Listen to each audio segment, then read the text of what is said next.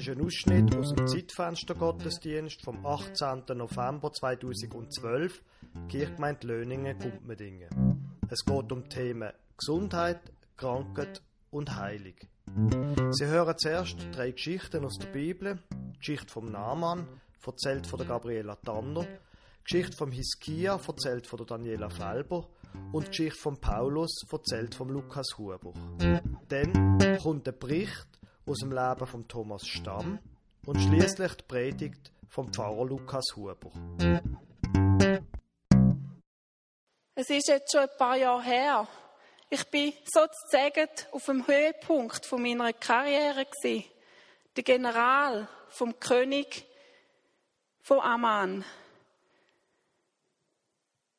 Es ist mir gut gegangen, aber dann plötzlich, und es ist noch so, als wäre es gestern gewesen, so fürchterlich, hat mich die meist gefürchtete Krankheit befallen.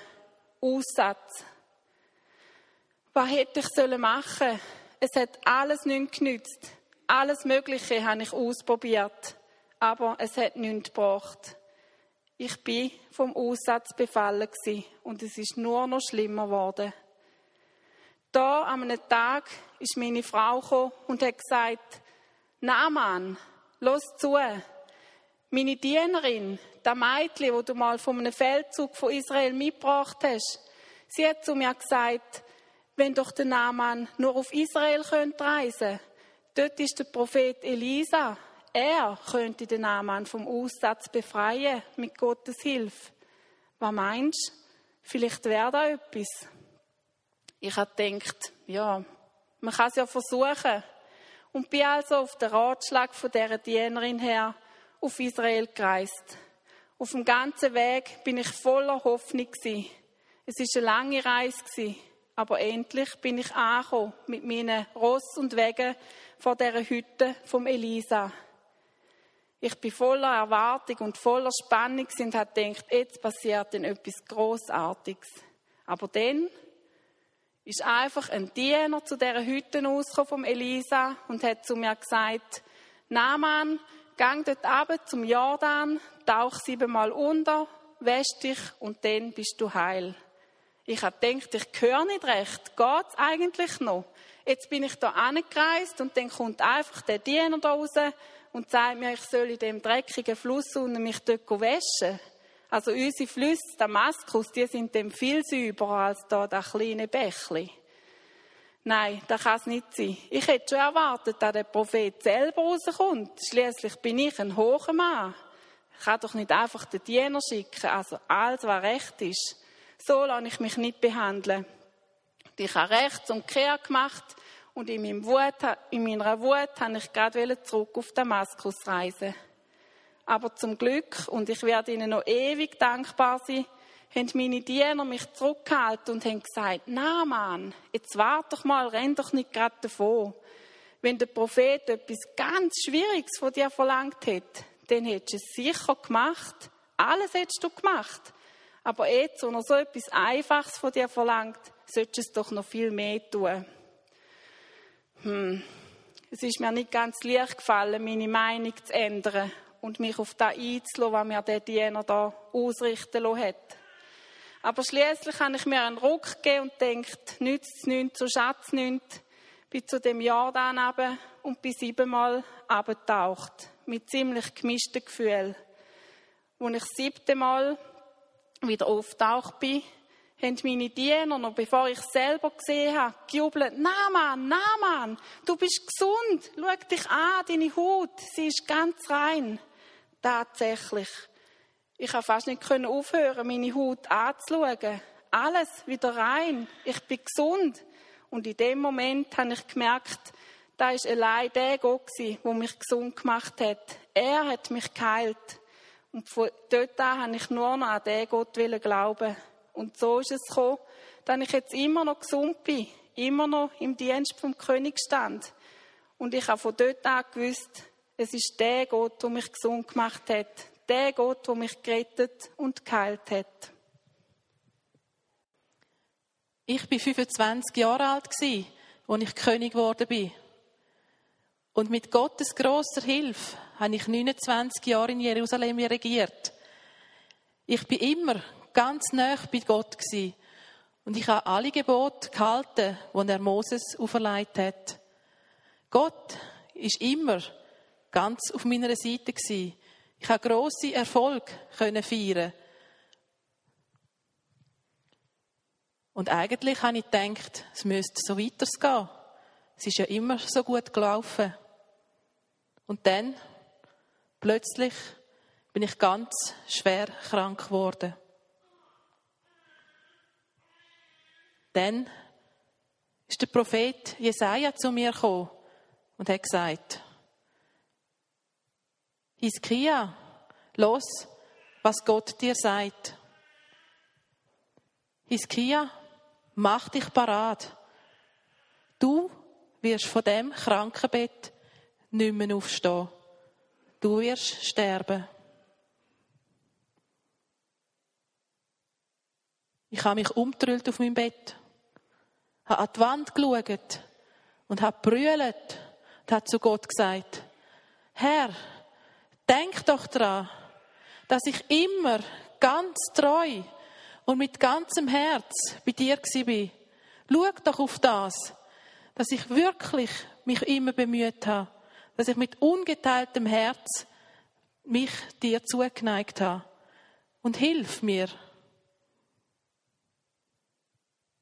Und eigentlich bin ich auf dem Bett gelegen und habe nicht gewusst, was jetzt passiert. Doch Gott hat den Prophet Jesaja zurückgeschickt zu mir. Und er hat gesagt, Hiskia, los, Gott wird dir etwas sagen. Hiskia, ich habe dein Gebet gehört und ich habe deine Tränen gesehen. Und ich, dein Gott, will dir zu deinen Tagen noch 15 Jahre dazu schenken. Wissen Sie, eine Schwäche kann auch eine Stärke sein. Ich sage Ihnen das.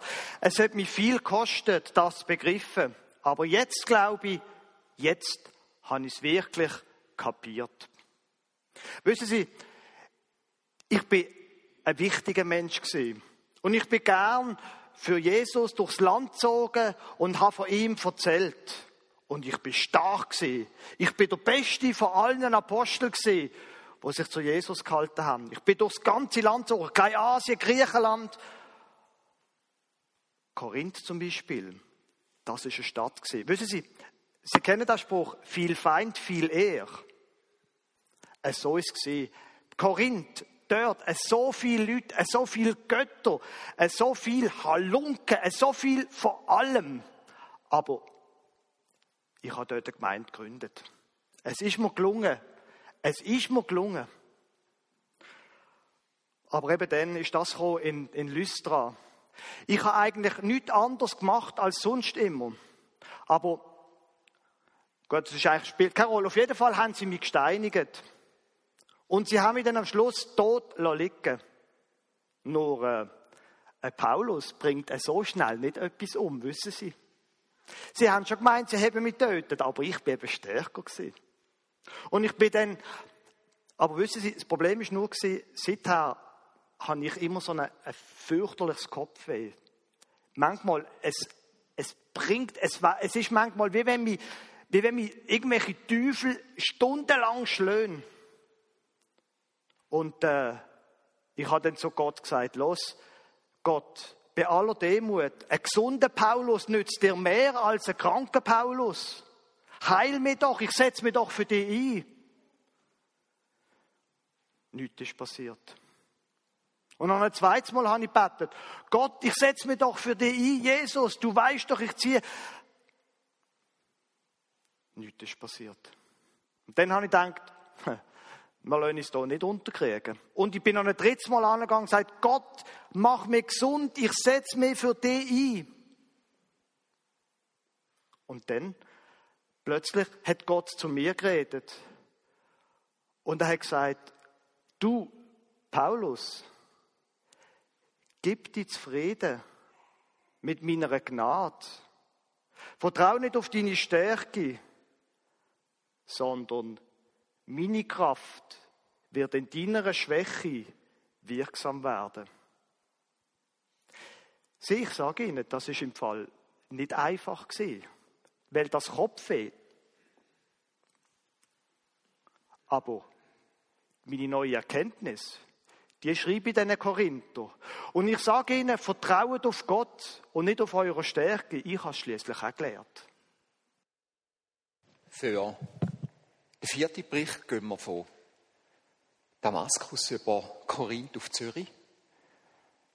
Und ich würde gerne etwas erzählen, wo meine Frau und ich darüber geredet haben und gedacht haben, es ist gut, wenn ich es erzähle heute Morgen. Es ist schon einige Zeit her, ich war dort in der Ausbildung und ihr könnt euch vielleicht vorstellen, dass es ein paar Jahre her ist, wo wir nach den Vorlesungen miteinander recht intensiv diskutiert haben. Wir sind ein paar, eine Gruppe von ein paar Leuten die über das Leben geredet haben, auch über den Glauben. Äh, es sind so wirklich spezielle Gespräche und Diskussionen gewesen. Und eine Studentin dort, ähm, mit der habe ich besonders heftig und intensiv gestritten, diskutiert und was die anderen rundherum schon lange gewusst haben. Und uns dann auch passiert ist, wir haben ihn dort gemerkt, ja, vielleicht ist es mehr als, als nur Gespräch. Wir haben eine Beziehung angefangen dort. Jetzt weiss ich nicht, ob ihr die Geschichte kennt, wo irgendwann der Satz drin vorkommt, bei einer Routineuntersuchung und so weiter. Das ist eine von diesen Geschichten. Bei einer Routineuntersuchung hat, hat man dort bei meiner Freundin festgestellt, ähm, dass es eine Verwachsung gibt, äh, dass es einen, einen dunklen Schatten gibt im, im Unterleib, wo man hat gesagt ah, das sieht nicht gut aus, da müsste man relativ schnell etwas unternehmen. Man hat dann gesagt, man darf nicht allzu lange warten. Und für uns, wo wir eigentlich sehr frisch zusammen sind, ist das schon noch der Hammer gewesen. Etwa zwei Wochen nachdem wir unsere Beziehung angefangen haben, ist die Operation angesetzt gewesen. Und bei der, bei der Operation hat man gesagt, hat also wirklich nicht gut ausgesehen. Man hat probiert, äh, das Nähe vom, übrigens ist es auch ein Ovarialkarzinom, ein Tumor ein bösartiger.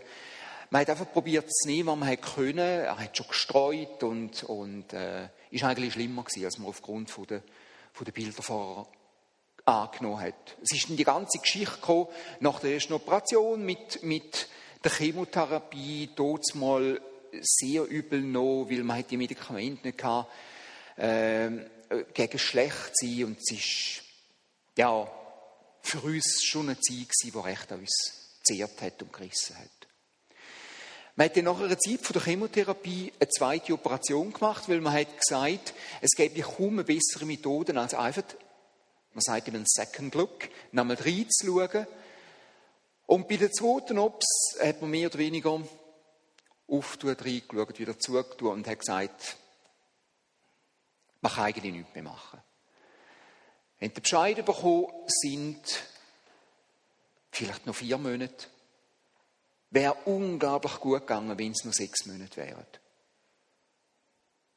Und man hat ihr gesagt, sie werde einfach immer schwächer werden.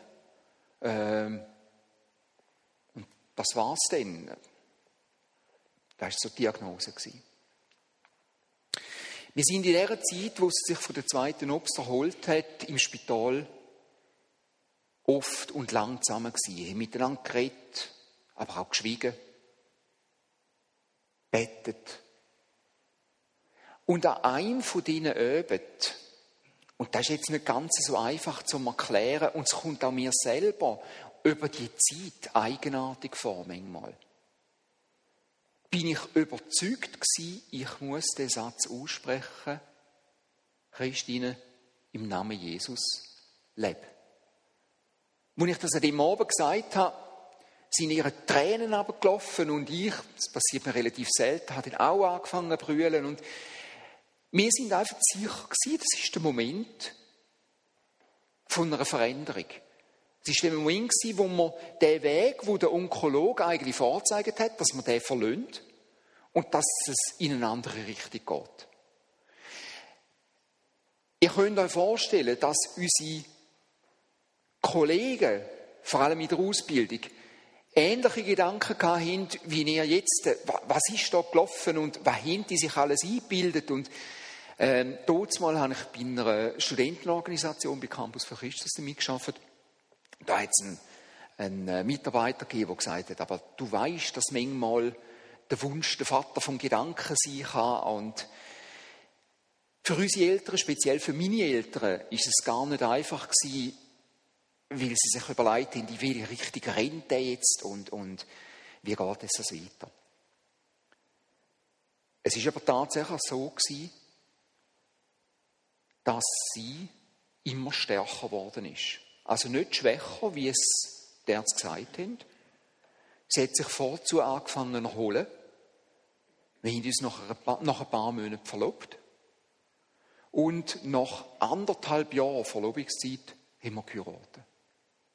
Nach anderthalb Jahren plus ein halbes Jahr machen schon zwei. Zwei Jahre von einer Zeit, wo es eigentlich geheissen hat, vier bis sechs Monate. Sie ist stärker geworden, heisst, wir sind miteinander wandern, wir, sind, wir haben Sport getrieben. Sie war nicht ein Ries, aber es war eine gute Zeit. Sie hat ein äh, Studium fertig gemacht, sie hat einen Job angenommen. Äh,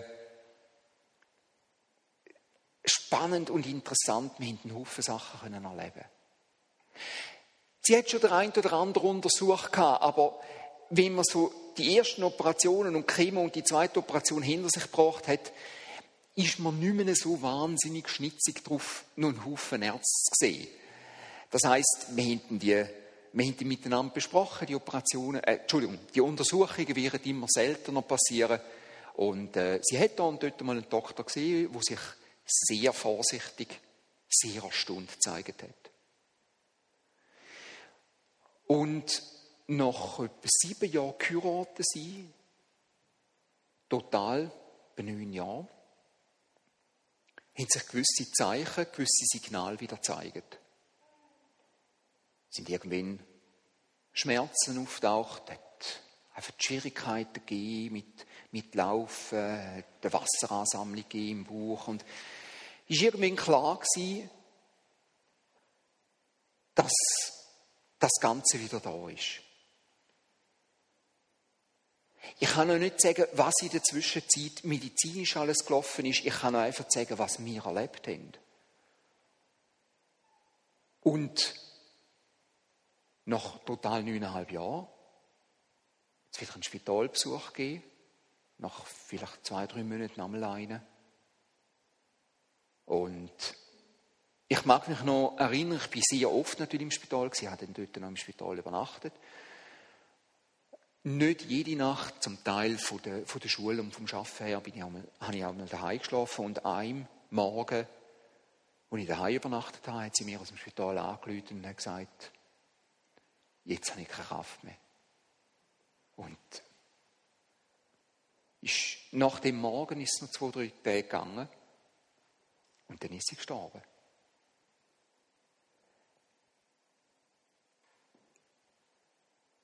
Manchmal wenn ich zurückdenke, habe ich mich selber gefragt und bin ich auch gefragt worden, wie war es, würdest du es anders machen? Ich, vor allem von dem, was ich überzeugt war, habe ich gehört von Gott. Was mein Eindruck war, würde ich heute noch sagen, ich würde mich lieber blamieren, als dass ich Chance verpasse. Und sind gute zehn Jahre gewesen, die einfach geschenkt sind. Es ist ein Teil meiner Vergangenheit. Das wissen wir auch und, und darum ist es auch gut, ist es auch für mich gut, um darüber zu berichten. Liebe Gemeinde, kann Gott heilen? Eine Frage, die viele Menschen beschäftigt. Und es ist in der Bibel klar bezeugt. Wir haben es vorher gehört, wie der Ausländer, der Naaman, einfach geheilt worden ist. Und es passiert noch, im, noch heute, im 20., 21. Jahrhundert, wo Menschen einfach gesund werden. Das, was vorher der Thomas Stamm erzählt hat, ist nicht das einzige Mal, dass ich das mitbekommen habe an anderen Menschen. In meiner eigenen Jungscharzeit ist auch ein von meinen Mitleitern an einem Hirntumor erkrankt, ist heimgeschickt worden zum Sterben. Und die Leute von der Gemeinde sind zu ihm gegangen, haben mit ihm bettet und ihn gesalbt, wie das der Jakobusbrief empfiehlt. Und der Mann lebt heute noch, hat zwei Kinder, ist verheiratet und hat zwei Kinder. Es gibt mehr, als wir mit wissenschaftlichen Apparat können feststellen. Und gerade in den letzten Jahren, gerade in der Medizin, da berichtet Ärzte, die nichts mit Religion am Hut haben, von unerklärlichen Heiligen. Da beten Menschen, dass sie wieder gesund werden. Und andere Menschen beten für sie, auch für sie. Und dann werden sie tatsächlich gesund und man weiß nicht wie. Placebo-Effekt könnte man das nennen und einige nennen es so und es funktioniert manchmal. Es hat immer wieder so ein Geschmäckchen von Charlatanerie, aber von vielen Ärzten wird es heute nicht mehr bestritten, dass es das gibt. Und viele haben erlebt, nicht der Herr Placebo, sondern der Herr vom Himmel hat geheilt. Heilt Gott eigentlich alle Menschen? Ich befürchte, nein. Der langjährige Medienverantwortliche von der Schweizerischen Evangelischen Allianz, der Fritz Herrle zum Beispiel, der ist mit 52 Jahren im Jahr 2010 nach einem Hirntumor gestorben. Und er hat fest geglaubt, dass Gott ihn werde heilen. Der Samuel Koch, Sie können sich vielleicht erinnern, der Autospringer von Wetten das, der glaubt heute fest daran, dass er geheilt wird.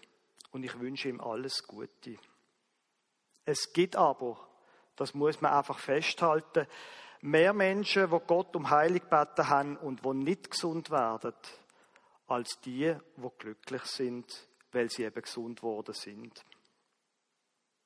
Und die Frage stellt sich, warum heilt eigentlich Gott die einen und die anderen nicht? An dieser Frage kann man zerbrechen und kaputt gehen. Und es gibt viele Leute, die schon viel über das nachgedacht haben. Die einen sagen, Gott heilt nicht alle, weil er es nicht kann. Aber wenn das so ist, dann steht das auf dem Spiel, wo die Bibel die Allmacht von Gott nennt. Wenn er es nicht kann, dann ist er nicht allmächtig. Und wieder andere sagen, Gott heilt nicht alle, wenn er es nicht will. Aber wenn man es so denkt, dann hat man ein Problem mit der Güte von Gott, mit dem Gutsein von Gott dann steht das auf dem Spiel, dass Gott gut ist.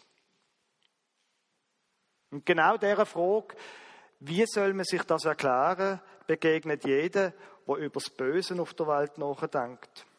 Entweder Gott ist allmächtig und dann ist er auch böse, oder aber er ist gut, aber dann ist er nicht allmächtig.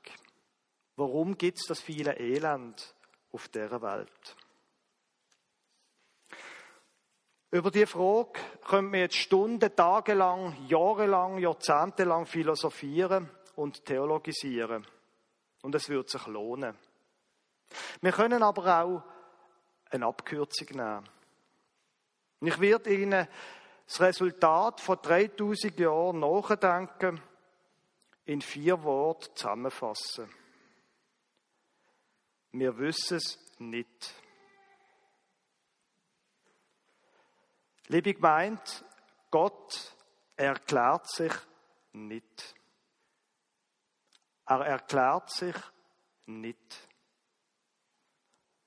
Er stellt sich nicht zu unserer Rechenschaft. Er nimmt uns die Aufgabe nicht ab, unser eigenes Leben und unser eigenes Leiden zu deuten. Er nimmt uns einmal ein bisschen grundsätzlicher noch gesagt, die Aufgabe nicht ab, aus unserem Leben und aus unserem Leiden etwas zu machen. Der Paulus in der Geschichte vorher, da hat seinem Leiden können einen Sinn abgewinnen. Jesus Christus spricht, meine Kraft ist in den Schwachen mächtig. Das ist auch eine unglaubliche Sache. Durch, nach seinen eigenen Angaben, der vollmächtigste Verkündiger und Apostel scheitert an so etwas Dummem wie Kopfweh, wenn es denn wirklich Migräne war, wo er hat dort, wo er schreibt, der Teufel wird ihn mit Füßen schlagen. Das scheitert an so etwas Blödem wie Schmerzen. Heilig hat offenbar nichts mit der subjektiven Glaubenskraft zu tun. Also mit dem, mit dem Überzeugtsein, mit dem festen Überzeugtsein, dass es passiert. Ich meine, mehr Glauben und stärkeren Glauben als der Paulus könnte ich mir ja gar nicht vorstellen. Offenbar hat das Gesundwerden oder das Krankbleiben nichts mit der inneren Glaubenskraft zu tun. Und genau in dieser, Frage, da passiert viel Schindluderei. Dass Menschen in schwierigen Situationen sogar noch hören, sie seien selber die schuld, wenn sie nicht gesund wären. Sie haben einfach zu wenig geglaubt. Das ist eine große Sünde, so etwas zu sagen. Der Paulus zum Beispiel ist nicht gesund worden. Aber der Paulus hat es geschafft, seinem Leiden einen Sinn abzuringen. Mit seinem Glauben. Und das ist definitiv eine gute Variante, wie man mit dem Leiden umgehen kann. Und wie viele andere persönliche Sachen ist es eine Interpretation vom eigenen Leben, wo umstritten bleibt. Der Paulus hat seine Aufgabe doch noch viel besser können erfüllen, wenn er seine Krankheit nicht gehabt hätte. Aber eben, er deutet sein Leben und sein Leiden so, Gottes Kraft ist in den Schwachen mächtig. Und er sagt damit implizit, es ist nicht wahr, dass Gesundheit das Wichtigste im Leben ist. Offenbar gibt es für Gott neben der Gesundheit, neben dem Körper, neben der eigenen Leistungsfähigkeit noch andere Sachen, wo für ihn noch viel wichtiger sind. Dass er selber, Gott selber groß wird und nicht der große Prediger Paulus zum Beispiel.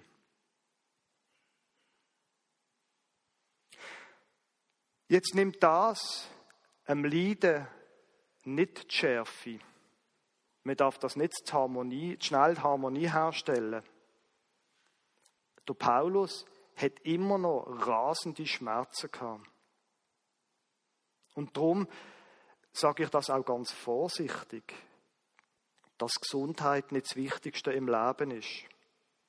Der Paulus behauptet das. Es ist die Art, der Satz quasi, dass Gesundheit nicht das Wichtigste ist. Es ist die Art, wie der Paulus mit seinem eigenen Leiden zu Schlag gekommen ist, wo das Leiden geblieben ist, trotz seiner Gebet. Und es gilt für ihn wie für alle Menschen, wem es gelingt, seinem Leben einen Sinn abzugewinnen und auch seinem Leiden, der macht sich immer fragwürdig.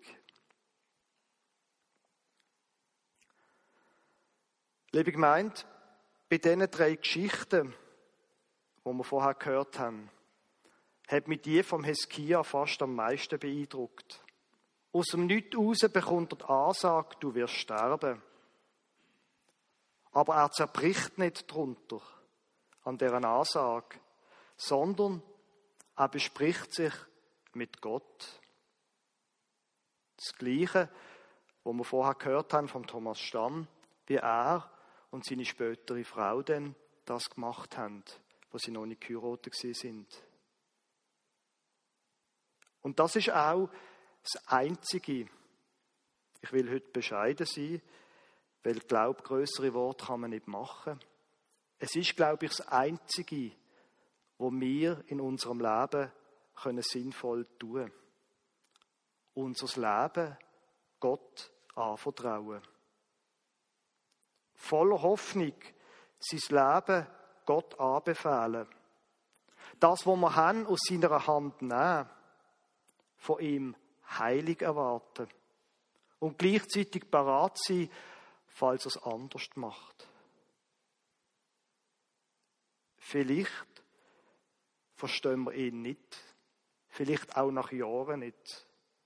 Er hat einen größeren Horizont und er ist uns nicht Rechenschaft schuldig. Das nimmt dem Leiden, wenn es dann bleibt, nicht die Wucht. Aber ich glaube, es kann das Leiden lindern und es kann das Leiden in einen Rahmen stellen, wo größer ist als die Schmerzen und der Verlust. Zu dem Rahmen gehört auch, dass es in der Bibel heißt, das Leiden werde mal ein Ende nehmen. Und es heißt in der Offenbarung, wenn wir einmal vor Gott stehen, dann werden alle Tränen abgewischt. Und ich bin sicher, dann werden wir alle unsere offenen Fragen beantwortet bekommen. Aber solange das nicht der Fall ist, ist es wahrscheinlich am besten, wir vertrauen unser Leben einfach ihm an. Wir nehmen, was wir haben, aus seiner Hand. Und wenn aus seiner Hand Heil kommt und heilig, dann sind wir umso dankbarer dafür. Amen.